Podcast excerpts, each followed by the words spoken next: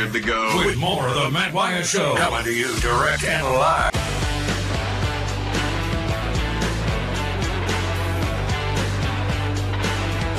All right, back with you. Here we go. Hour number two of the show. Off and running with you. I'm Matt, staying connected to you because of C Spire, the number one network in Mississippi.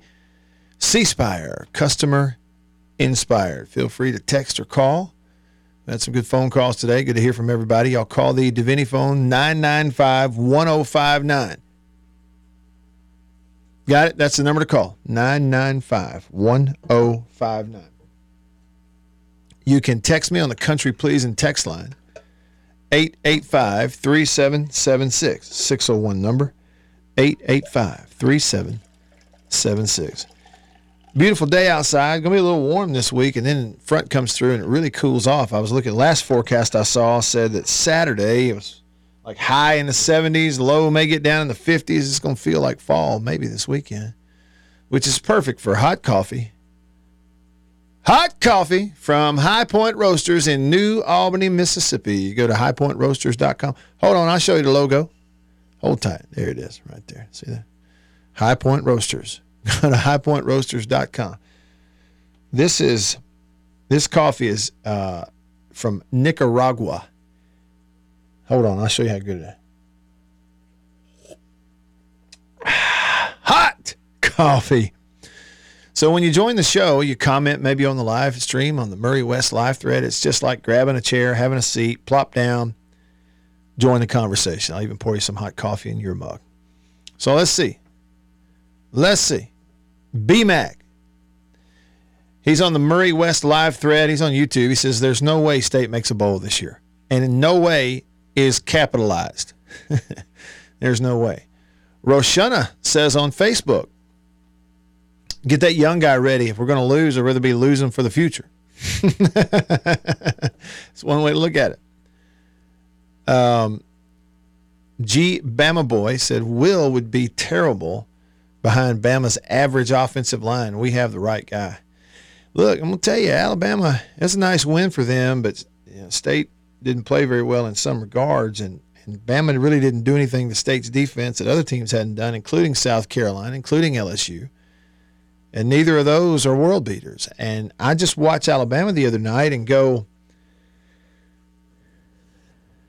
I don't know that they don't look quite there yet. I mean, they're they're good, and boy, do they have a few athletes that are really good for sure, uh, for sure. They got some linemen.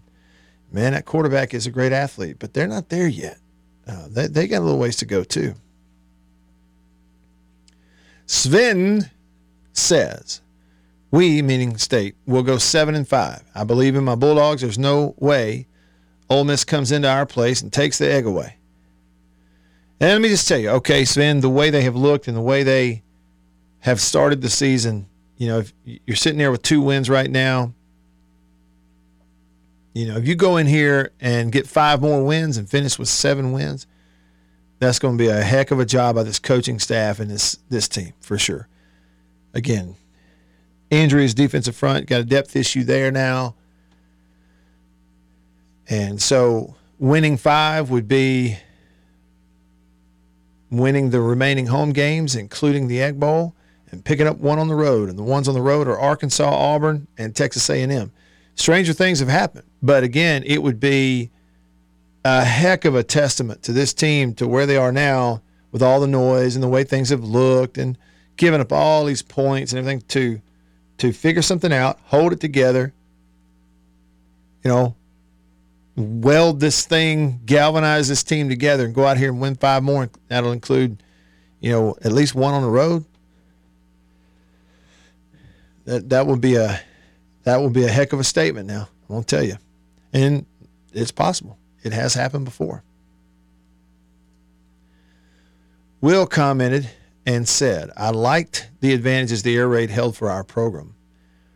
I'll never understand why so many of our fans would rather watch us run up the middle three times before punting it. I can see a little bit of both. I mean, I do understand the idea of, you know, how a run game can benefit you in so many ways. And and when you have a guy like Woody Marks, how you want to have a way and a system that could really utilize him. I, I understand all those things. You know, and a lot of really good offensive coaches that even came through the Mike Leach system, the Mike Leach tree. So they were obviously a part of the old, you know, sure enough air raid that he ran, which is they've been doing it that way for 25 years. Throw it all over the place, all the time.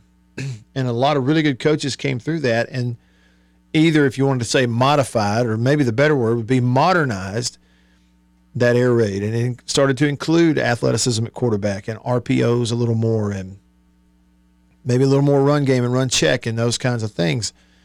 Um, the Lincoln Rileys and the Dana Holgorsens and the Kingsburys and those kinds of guys. Um, but it has its advantages and the ability to put it in the air and make people defend that. They get you sometimes. But I kind of I used to like Will the idea of also being something that was different every time they ran up on you. It didn't always work, again, but you know, a defense had to prepare for you totally a different way than the team they did the week before or the team they were going to do next week. I used to like that. But look, all that's I guess the air raid stuff's in the past, you know. It's it, it's just a conversation for people like me and you. uh, but in terms of implementing it, I guess that's that's out the that's out the gate. Will went on to say, "We make the opposing quarterback look like a Heisman candidate. Daniels, Rattler, Milroe. Milroe went eight for eight to start the game, and said he ain't exactly that accurate. I mean." So there is an issue there too from a coverage perspective of, you know, even if you extend a play and uh, you know, let's just say if you take a uh, against an opponent and you take the bulk of their pass plays, right? And let's say a team throws it 30 times. That's a lot, but and Milroe didn't throw them. Let's just say they throw it 30 times. Well, in those 30 plays against their pass game, you're going to have, you know, a certain percentage where you make the play. Either you get the quarterback out of the pocket or you get a pass breakup or something, you know, or you causes the, you know, a route to get squeezed and there's nowhere to put the ball, you know, some things like that. Or you cover it and he throws it out of bounds, you know. So from a coverage standpoint, those things just aren't happening. They ain't happening. they are not happening. And man, they are going for career completion percentages against you. And you look up, and there's a lot of times when they're completing balls and it's not even in a tight window. I mean, it's just wide open, and which tells you you're having zone coverage deals where you got too many guys that are trying to do their job in a certain spot of the field, but are not really loosening up and playing football within that spot of the field. You know, again, the old idea that all zone coverage becomes man coverage at some point. You know, like I'm a f- underneath flat defender. I get there in my drop. Nobody's coming in the flat. I turn find somebody. Go. or I, I go to the flat. Here comes some. All of a sudden, boom, he comes in my zone. Zip. I'm in man coverage now because he's in my zone. You lock it up, make a play. And so I don't know what the deal is. But I've not seen. What if I were to ask you this question? And I mean, you can look it up. Uh, I mean, feel free, but you may already know. When's the last time a Mississippi State defense had a stretch like this? A three game stretch like this 41 at home, 37 on the road, 40 at home. And I know that this 40 was a little different because seven of that was on the offense. And then you returned over on your own end, but still. When's the last time State had a stretch like that? defensively. Three games, conference or not, 41, 37, 40. And quarterbacks in three games who combined to throw somewhere in the neighborhood of about seven incomplete passes in three games. I can't think of a stretch like that. I mean, I really can't. That's tough, man. That is tough. I'm going to bring this one up because it's a compliment. I appreciate it. on the YouTube live stream, he's on the Murray West live thread with a comment. Mark says, and Matt, listening to you is much better than the TV guys.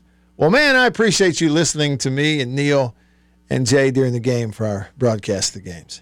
We, we try our best to give you the game and get ourselves out of the way as much as possible. Will agrees. I appreciate that. Jimmy comments and says Kentucky is more physical and better coached on defense. They don't have the athletes of Bama, but they look good. Well, they certainly are well coached, right? Like, you know, he's been there forever and the, the program is solid and everybody kind of knows what to do. and uh, boy, they they were like blood in the water with Florida coming in there. They felt like Florida was overrated and they forevermore made it look that way. Um, I mean, that was little, it looked like a pretty dominant win for Kentucky, and it's they are so puzzling uh, how good they can be there at home at times, and then how turn around and be so bad away from there. now, I was talking about. Um, it looks like on defense you got a lot of guys who are thinking in the secondary. Nancy said, "Was it worse with Sirmon?" Oh, it was. It was definitely worse. That 2016 year, the I think it was 16, right? Yeah, 2016 year when Sirmon was a defensive coordinator there, I that was oh that was tough. You talk about defensive guys who were trying so hard to think everything they were supposed to think, and they would just lock up, freeze. they didn't really play. And then I guess it was the next year,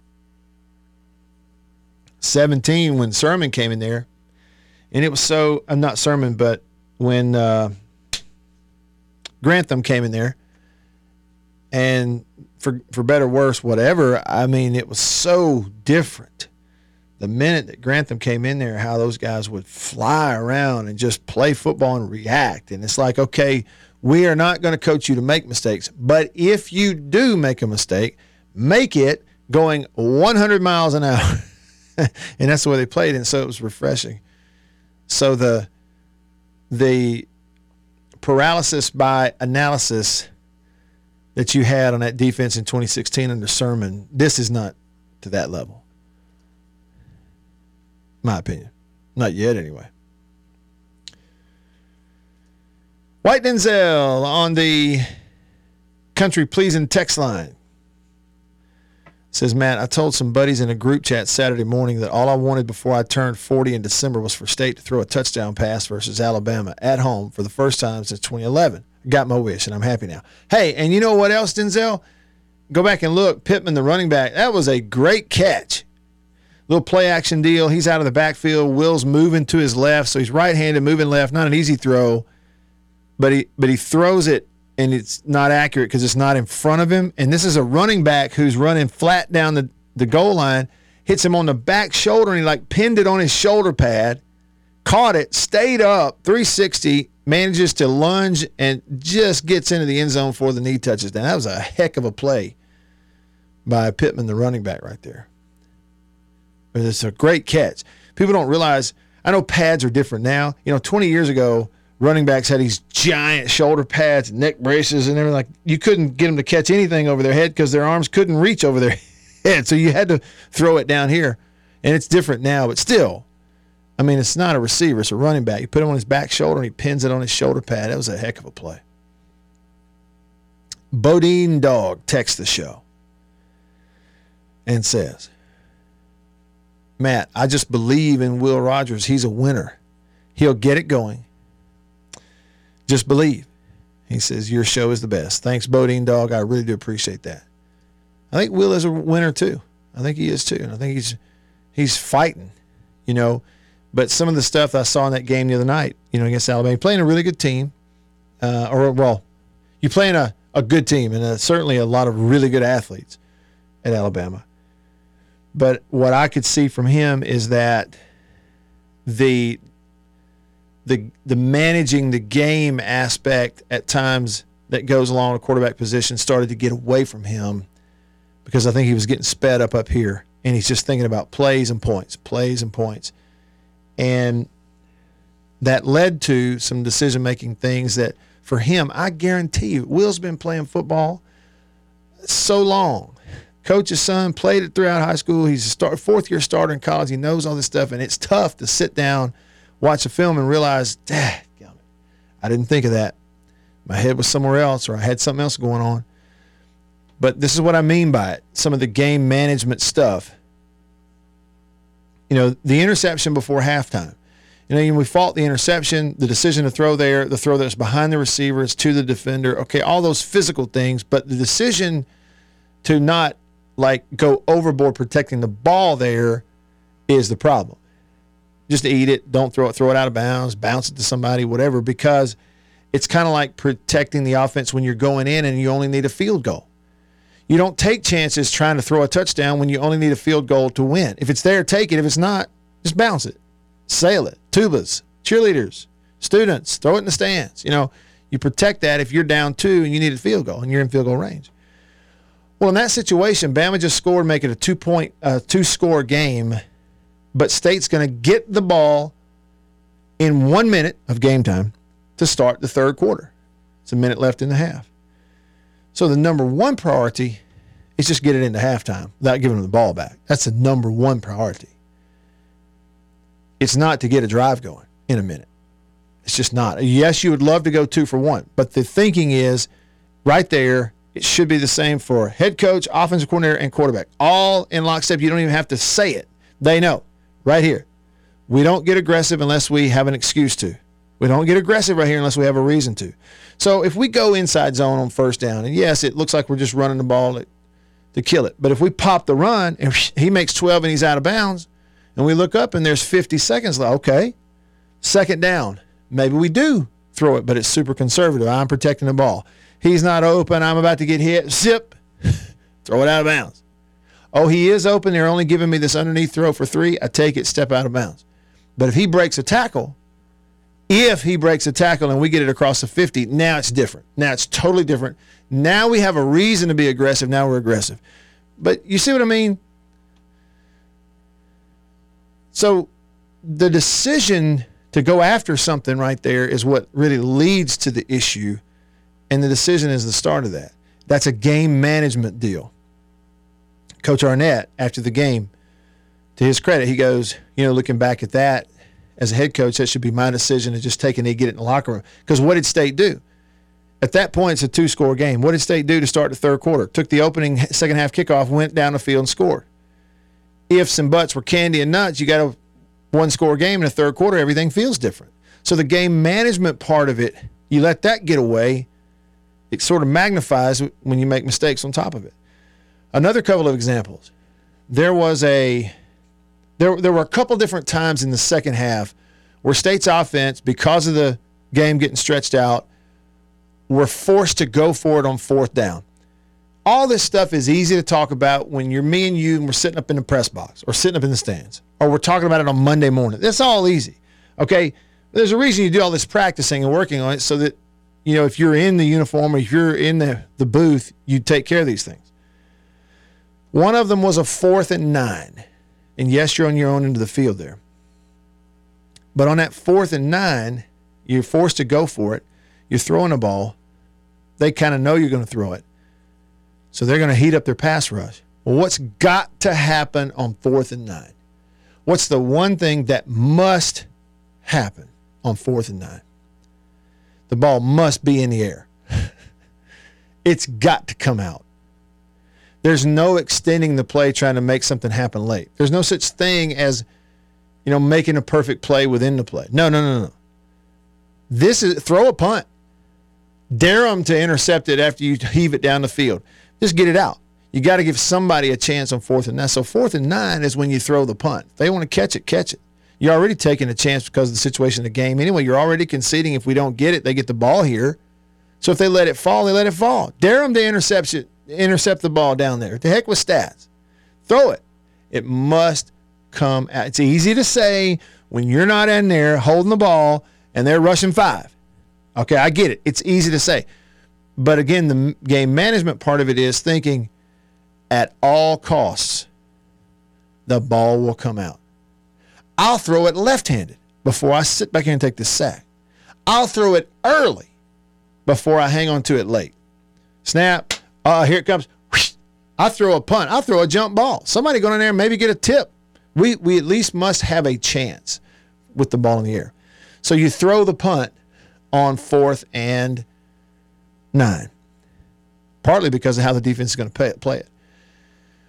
Well, we know later in the half there was a fourth down and four. They were forced to go for it on fourth and four. Well, that was the time you tried the go ball timing route, like throwing a punt. You throw it to the right, and that's another issue. The offense is very right handed. When you think about deep throws, when you think about shots, when you think about a lot of throws, a lot of plays, State's offense is very right handed. You don't see very many, if any, throws to the left side of the field that aren't crossing routes. So the safety's already, he's watched film. He's he coach, he knows. He's already thinking he's going to throw it to his right. And he was right. He played it, ball underthrown just a little bit, but on fourth and four is when we're throwing the punt. Just get it out for a chance. When on fourth and four, you don't really have to, right? Game management stuff. Fourth and four defenses play much differently than they do on fourth and nine. Fourth and nine, what are they doing? I'm coming to get you. fourth and four, shoot, he may run it. They may run a screen. We got to be a little more honest on fourth and four. So, just an example of it wasn't just Will. I think it's you know from a from an everything standpoint. Some of the game management stuff got away from them, and then when you, when that happens, and then there are mistakes mixed in on top of it, it is just so magnified. Believe me, I've been there. I made a lot of the mistakes. a million years ago when only 40,000 people were watching as opposed to a million people watching. So, again, easy to say from the press box, easy to talk about, hard to do. And that's some of the stuff they're dealing with right now. Y'all stick around.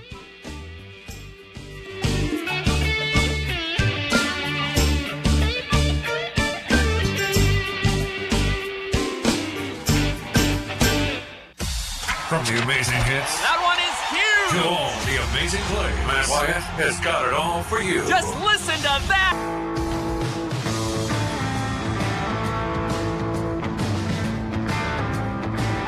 Here we go. Back with you. I'm Matt in the bureau. A lot going on. A lot going on, and let's try to let's try to get a lot going on.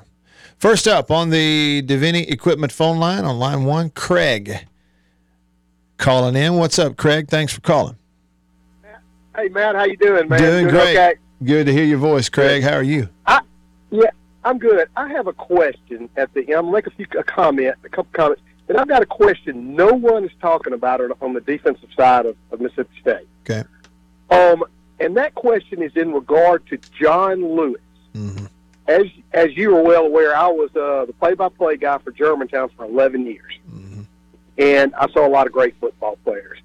I, I try to look at this in a non-biased way. He was the best defensive player in high school football that I saw in 11 years, and I think a lot of people, a lot of players that played against him, will say the same thing. The one thing he could do was get to that quarterback. Mm-hmm. Um, uh, when when the season first started, he was on kickoff. He was blowing people up against Southeast Louisiana. He's the guy who knocked the up back into the punter and blocked and blocked the punt that we scored on. Mm-hmm. Um, since that time, they have slowed him down on kickoffs, and they started. He did play against Bama um, uh, a, a little bit more because of injuries. But what they're doing with him is they're they, they got him on the edge, but they're dropping him back into some type of zone coverage. I, you know, I'm not one to criticize coaches or players uh, publicly at all, and I'm not criticizing anybody. I know the kid. I know what he can do. I've seen him do it. If he had one assignment, in my opinion, get to the quarterback, uh, I think it would benefit State's defense because he can get pressure.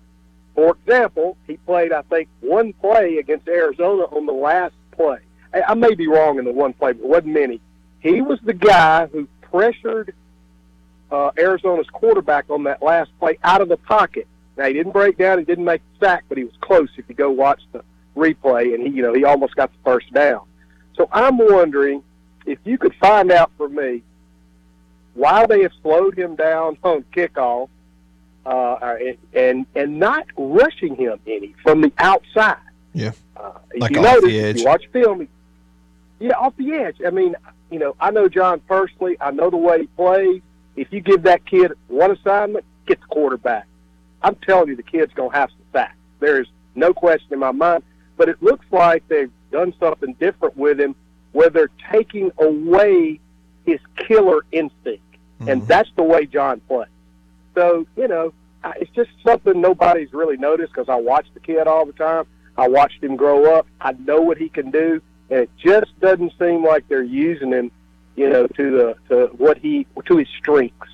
Okay. And I, you know, there, there may be great reasons. I don't know the reasons, but that's my question. Yeah, I appreciate it, um, Craig. And yeah, I, I'm a fan of his too. And ever since he's been at state, whether it be scrimmages, spring stuff, uh, flashing in a few ball Few games, ball games. you know, you see John. You see 37. He'll pop off the screen, like you say earlier in the year, on some special team stuff, the block punt deal, um, some of that. He's a big time athlete, and I think that you know, there's a it's the easy answer for me is like you know you defer to the coaches. I mean, they obviously know what he's doing, uh, what they're doing, and and there could there have been some injury things with John in the past, you know, in terms of staying healthy. And I know that he played in all four quarters the other night against Alabama, but it felt like you know that was partly because of necessity, with uh, Demonte Russell hurt. Don Terry Russell had a great game, still undersized, just a redshirt freshman. John was out there. Does seem like more of a pass rush threat than maybe you know run stopper threat. But um, I will say, you know, for all of us, if if we see one uh, thing happening, it's that young guys are definitely going to get a chance to play because they are thin, thin, thin right now. I tell you what else is thin. I tell you what else we're thin on right now in the state of Mississippi. Rain. Are we going to get any rain anytime soon? Right now on the Davini Equipment phone line is Jonathan McMillan, Representative Jonathan McMillan, District 58, but also is running the show up there at Davini Equipment on Highway 51 in Madison. And uh, he's on your phone line right now and on your radio right now. And Jonathan, hey, last time I talked to you, we were talking about deer hunters planting food plots, waiting on rain. Well, deer season, I'm sorry, bow season started a couple days ago, and we're still waiting on rain, aren't we? Still waiting on rain. I think my, my lot outside, I think I've got powder on top of powder on top of powder, and it's been the wind's been blowing today, so we've got dust blowing everywhere. Yeah. So yeah, we need some rain big time. Big time. Big Uh, time. Anyway. When I was driving this weekend, you'd go through these places where they were uh, combining soybeans, you know, and man, Mhm. there would be dust clouds for miles and miles because there's just been no rain. But as that relates to, okay, last time we talked, uh, deer hunters planting food plots. We talked about the no-till drill, that being an option to preserve what moisture you have. Like, where are we now? What's that situation now out there? Uh, we got. I mean, I, I, I think it's pockets, Matt. I think from what I gather, people coming in here, like up your way, you you may have actually had a little bit more rain. We have. Than what we've had. It's not much, but we have had a little more. Yeah. So I know there's different pockets around the state. From what I gather, that's actually got a little bit more, you know, a little bit more rain than than, than some here, right here in Central Mississippi, where I am in Gluckstadt. Man, it's just been dry as a bone. I mean, we had we had a football game last Tuesday or Tuesday maybe a week ago, and we were in Jackson, and I mean, it came up, and it was a good shower that came up, but it was just one of those pop up showers that set right on top of us and Mm-hmm. it did not move north at all. So we got absolutely nothing right here in Gluckstadt. You know, so I think we've seen a lot of that, and uh, from from what I gather, just talking to people, everybody's still kind of in that holding pattern. You know, we have had some people go ahead and plant. Uh, you know, depending on where they are, depending on you know what their soil conditions are. Um, but there's a lot of people just waiting. You know, I was talking to some of the my Pennington guys, some of my seed guys. They were here last week, and I mean, really, I mean, you know, you know, people have been pushing it back and back the time they plant, just because historically October is our driest month anyway. Yeah. So a lot of people have been waiting to like that middle of October toward the end of October to plant. You know, this year I think you know people may are probably even going to push it into November, depending on what it's going to do. So I mean, you're still okay uh, planning, you know, you know that first middle middle of November, you're still okay to where, you know, you have enough time for it to germinate for you. But once you kind of start getting past that, you know, just your just your germ rate, you know, you're just not going to have much of the season left, you know, and then, then it's just going to get cold. So See, anyway, that's but- kind of what I wondered is all right, so let's just say, you know, what they call the hills and the Delta region, most of the state for deer hunters. And then you get to November when the gun season rolls around. Here we are. So bow season September 30th. Here we are October 2nd. So if you haven't planted, there is still time for all that? Oh, absolutely. Yeah. I mean, a lot, a lot of people, like I said, I mean, here, I mean, really the past five, six years, I mean, people have waited to the middle of October to plant anyway, Uh-huh. just because it is historically dry in October. To where what'll happen is, just like now, you know, if you were to, if, if somebody were to plant without any rain or, or, or not getting much rain a month ago, sure that stuff's going to come up, but then without any rain on top of it, it's just going to, it's just going to, you know, fry it, and it's it's not going to continue to germ. It's not going to grow. Hmm. So then you then you're stuck with the deal. If you want on food plots, you're going to have to replant. So a lot of people just kind of avoid that. They just wait until the historically the dry season is over, which would be, you know, get get through middle of October. You know, you're going to get some rain toward the end of October, probably in November. To where at least if you get it in the ground, you should have some showers on top of that. Yeah. You know, so Yeah, so at least you won't have to go and replant. Um, I was But look- we've had a bunch of folks say, just to heck with it, I'm just going to put corn out. I mean, yeah, that's what you run into too. Well, know, and then uh, here's my question on that. Okay, if you just put corn out, what if you have hogs on on that property, like wild hogs? Yeah, I mean it's it, you know, yeah, that's right. I mean, I mean it, it, the, the, the, for for your whole not not only for the deer but turkey. I mean, if you're gonna do if you're gonna do plots, I mean the best thing is to is to get you a good mix that's got multiple seeds in there. That way, those those seeds germinate or hit at different times. Mm-hmm. Um, you know, that's that's the best way to do it. Right. Hey, don't you love it? Somebody like me, Jonathan. Every time you bring up a solution, I got another problem to ask you about. Don't you just love that? Fireman hat, baby. That's what we got. Put the fireman hat on. Man. Yeah, I know. Right. Well, hey, and uh, I looked here. So this weekend in the Jackson area, temperatures are supposed to drop. Like you get to Saturday, there- there's a little front coming through at the end of the week, and it doesn't give it tons of rain chances on Friday, but there's a little bit of a chance. That's better than nothing, I guess. Yeah, I think I saw somebody we were talking this morning about it. I think it's going to get down to the 50s, and you you may be be mid 40s where you are. Uh-huh. Uh, Yeah. but I think they they can maybe 30 percent chance. You know, kind of hit or miss. Yeah. Um, so yeah, we may get may get a little here or there, but that, that's sure not going. Even even with that, I mean, as much of a deficit that we're in right now on the on the on the rain. I mean, that's Yeah. that's not going to do enough to Yeah. to fix our problem. You know? Yeah, So- yeah, we need a lot of rain for sure. Well, does that? Hey, when it's like that, does it hunting near a just real quick, thirty seconds, hunting near a water Yeah. source that make it even more important? Maybe. It Yes. always helps. Yeah, if you've got, you know, if you've got, of course, people with their land, you know, plan, doing planning for habitat, you know, you definitely want to make sure Yeah. you have uh, adequate water and a good water source there. Because Yeah. right now, you look at some of your little lakes and some of your ponds and some of you know, They dry. not much in it. I you know. So anyway, Yeah. that's it. Well, you know, Jonathan, I just wanted to talk to a deer expert, so I called. you. Yeah, yeah, expert, baby. I. I, I got you, expert. I hear you. Thank you. All right, big guy. Y'all be good. All right. Appreciate it, man. You too. Appreciate it. That's Jonathan McMillan, House of Representatives, Dix- District 58, running Deviney equipment all day, every day on Highway 51. Check out the no till drill if you haven't already. May do that myself. Stick around.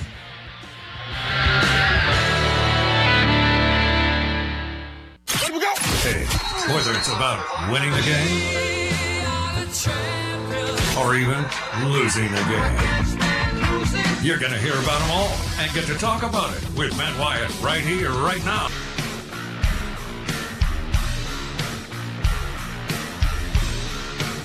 Back with you, I'm Matt.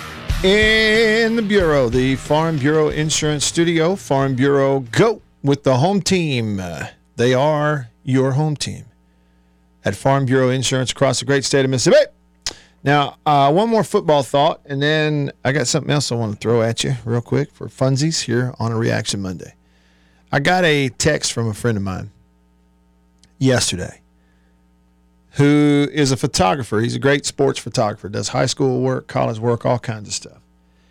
and he had a really like cool picture of Will Rogers out in front, kind of leading the team into the dog walk, and there was a really big crowd of tailgaters for the late game on campus. Beautiful afternoon, Saturday afternoon.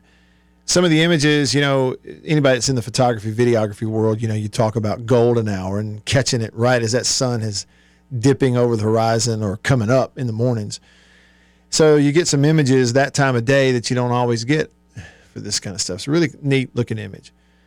And uh, it had a caption. He said, A young man dealing with a ton of change in the past nine months. From hero to villain, according to some, the weight of the world on his shoulders.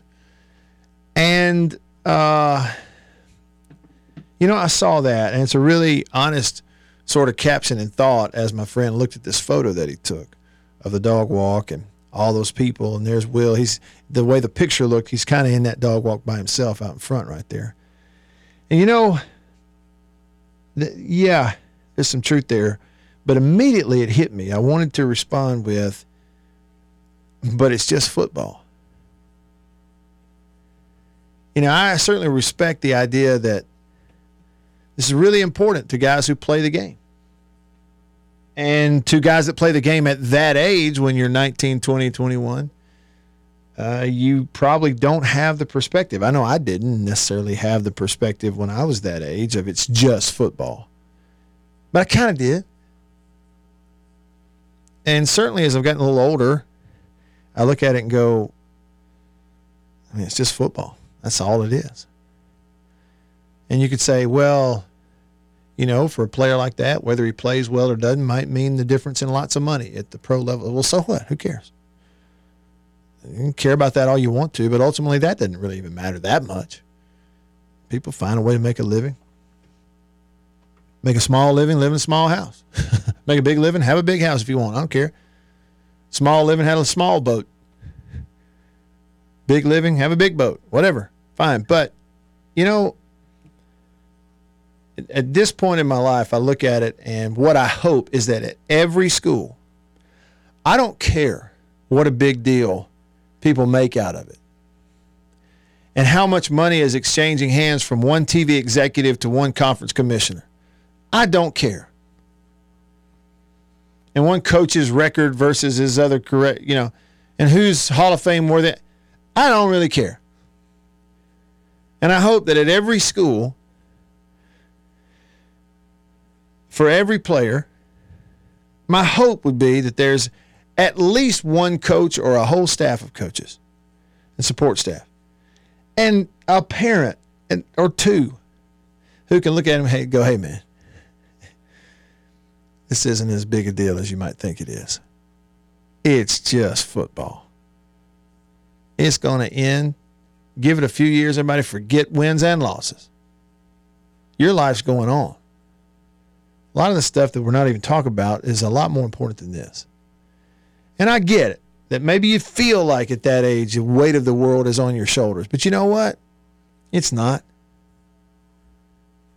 The weight of the world is on the shoulders of that single mom. And she's working two jobs, figuring out how to get to those jobs while getting her kids to school and home. That's the way. That's the weight of the world on your shoulders. The weight of the world on your shoulders is that dad who he's farming, he's mowing, he's got a third job, he picks up odd jobs because he's got four kids and they're all hitting college at about the same time. I'm trying to figure out how to get none of them are athletes. How are we going to get them through school? That's the weight of the world on your shoulders. it may feel like the weight of the world is on your shoulders because they're booing you. Been there. they had never had somebody get booed more than I did. It's just football. All right. For the first time today.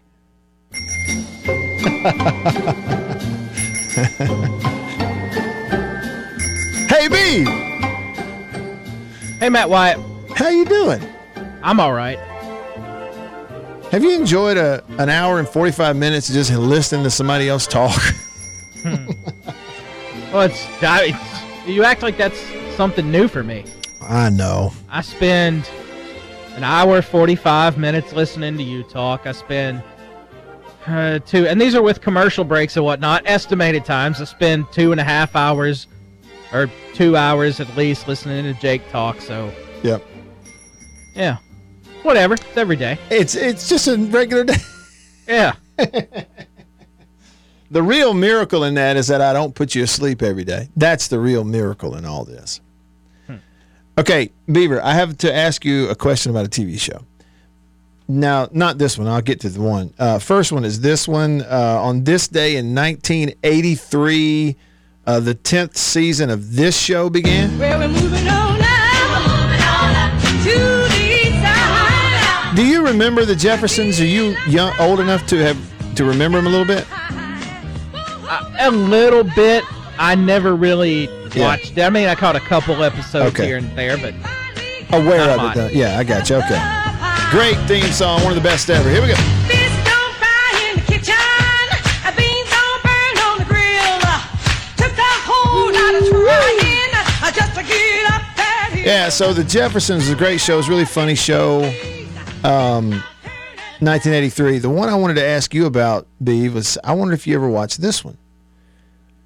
On this day in 2006, the 100th episode of this show aired.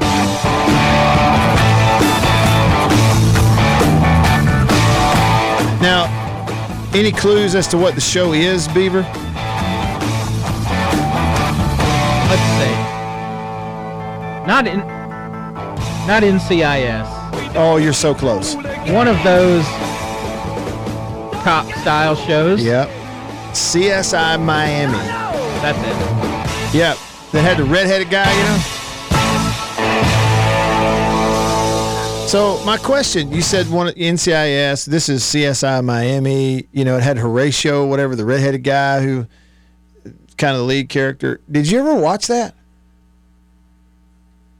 No. I Okay. no, it was never really something I got into. But I mean, I know that they had these. He was the one that always made cheesy lines.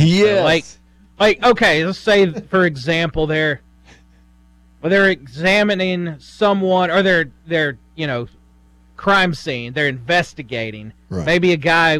An air conditioner falls out of the window, falls on someone. He's laying there in the alley underneath the air conditioner, dead body, and this guy goes, "Talk about being chilled." It is so true. And he had those little glasses he would dramatically put on his Yes. glasses as he said the line. yeah, And he would leave every scene in a very dramatic turn and walk. You're right. Hey, he was like the real life Michael Scott, uh, or Michael Scarn, excuse me, the real life Michael Scarn, like on The Office. Clean up on aisle five. Beaver, in CSI Miami, the redheaded guy, if there was a murder in a grocery store, he would absolutely have said the line, it's like a clean up on aisle five the way that Michael Scott's fictional character would have in the Michael Scott, Scarn deal that he wrote. Do you not agree with what I'm saying? yeah, absolutely. He would have definitely done that. He split. He's maybe he slipped on the spaghetti sauce. Too another line. He slipped on the spaghetti sauce. Maybe hit the back of his head on the floor. This guy goes, "Now that's Italian."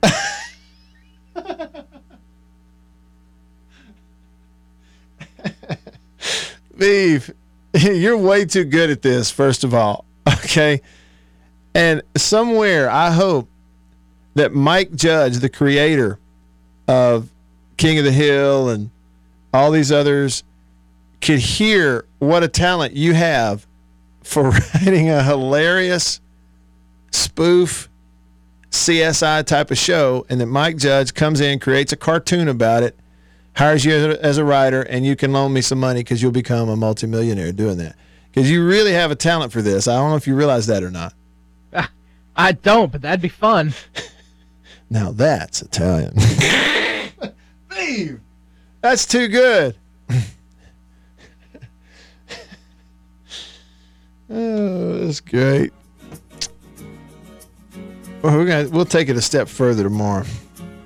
Because let's be honest, as many of these CSI shows have existed, there's a great chance that periodically or every other day we're going to have a on this day in television history note from some CSI show for sure. Well, that'll wrap it up for today. I don't know how many problems we solved, but I know we addressed quite a few here on the show in the Bureau, the Farm Bureau Insurance Studio. I'm Matt for Beaver. All of us here. We'll see you tomorrow, same time, same place. See you then.